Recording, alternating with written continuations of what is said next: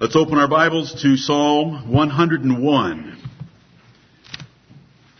Psalm 101.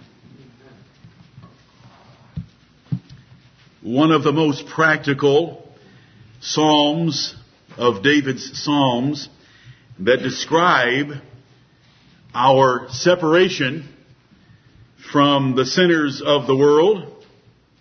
And we're sinners, right. every one of us, terrible sinners, yes. but saved by the grace of the Lord Jesus Christ, repentant and not continuing willfully in those sins. Right. And so we separate from those that continue in them willfully in rebellion against God. This psalm is a great psalm describing that separation from the world and yet the great friendship that is had among those that have that like precious faith. That we have here this morning. Let's all rise together and read Psalm 101 in unison. Together, I will sing of mercy and judgment. Unto thee, O Lord, will I sing. I will behave myself wisely in a perfect way. O when wilt thou come unto me? I will walk within my house with a perfect heart. I will set no wicked thing before mine eyes. I hate the work of them that turn aside. It shall not cleave to me. A froward heart shall depart from me. I will not know a wicked person. Whoso privately slandereth his neighbor, him will I cut off. Him that hath an high look and a proud heart will not I suffer. Mine eyes shall be upon the faithful of the land, that they may dwell with me. He that walketh in a perfect way, he shall serve me. He that worketh deceit shall not dwell within my house. He that telleth lies shall not tarry in my sight. I will early destroy all the wicked of the land, that I may cut off all wicked doers from the city of the Lord. Amen and amen. You may be seated. Verse 6 is the verse I want to emphasize today because it says, Mine eyes shall be upon the faithful of the land. My choice for my friends, the psalmist tells us, are the faithful of the land, those that have the like precious faith given to us by the righteousness of our Lord Jesus Christ. He wants them to dwell with Him. Amen. And He wants those that walk in a perfect way, that walk, not talk, but that walk in a perfect way to be His servants. His friends, His servants, his household employees, everyone around him, the psalmist wanted to be those that had like precious faith, those that are in the truth, as we shall see this morning from 2nd and 3rd John. Let's briefly review the psalm very quickly. In the first verse, David said, I will sing of mercy and judgment. Judgment being God's righteous and equitable care of the world. All that God does is right and fair and good. And David wants to sing of his mercy and of his judgment. He wants to sing of his mercy and his truth in that first verse. Verse 2, he describes and tells the Lord what he's going to do to worship the Lord in his home. I will behave myself in a perfect way. I'll behave myself wisely in a perfect way. Oh, when wilt thou come unto me? I will walk within my house with a perfect heart. There's his wise and perfect way in his house. In his house, he would concern himself with walking with a perfect heart. That is a godly man. That is a man that is thinking about the thoughts of his heart, even when he's in the privacy of his home.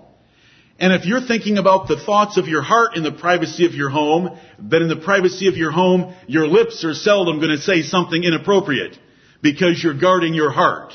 Keep thy heart with all diligence, for out of it are the issues of life. This is a godly man.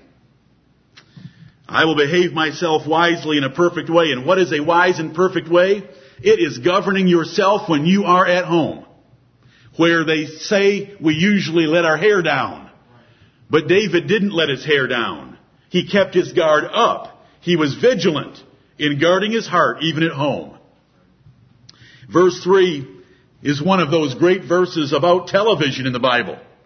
I will set no wicked thing before mine eyes. For anyone that ever wants to be like David, you've got to remember this when you turn the television on.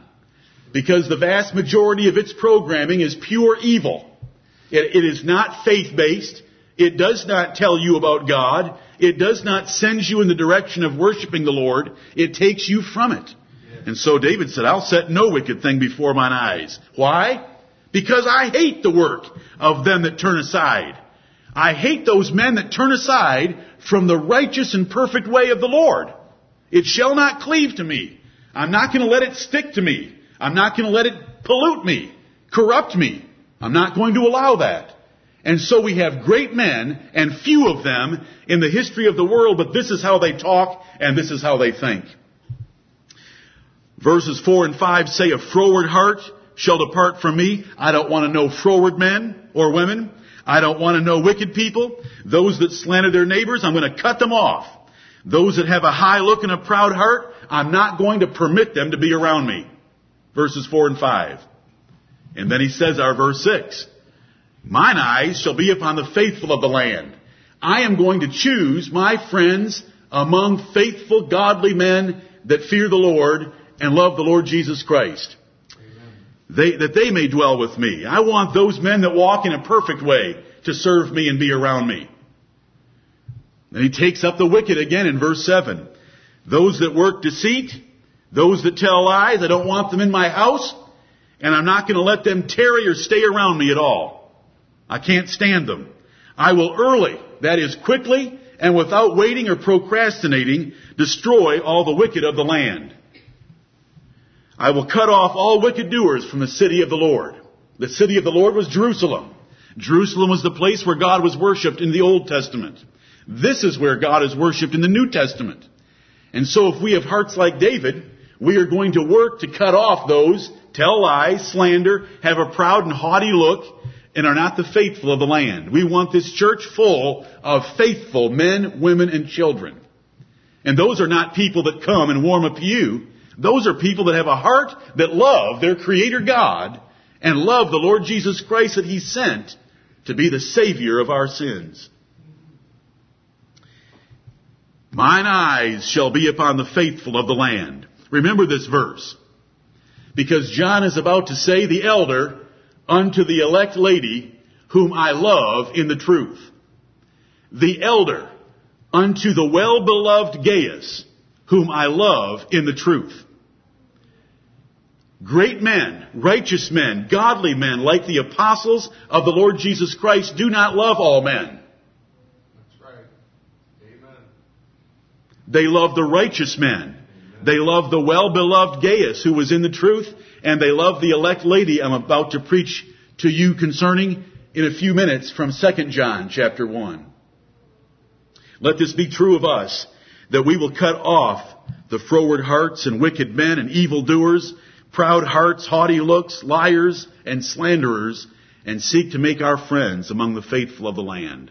And may the Lord unite this church, the city of our Lord, to be a group of faithful men and women that want to follow Him with a, in a perfect way, even in the thoughts of their hearts in their homes.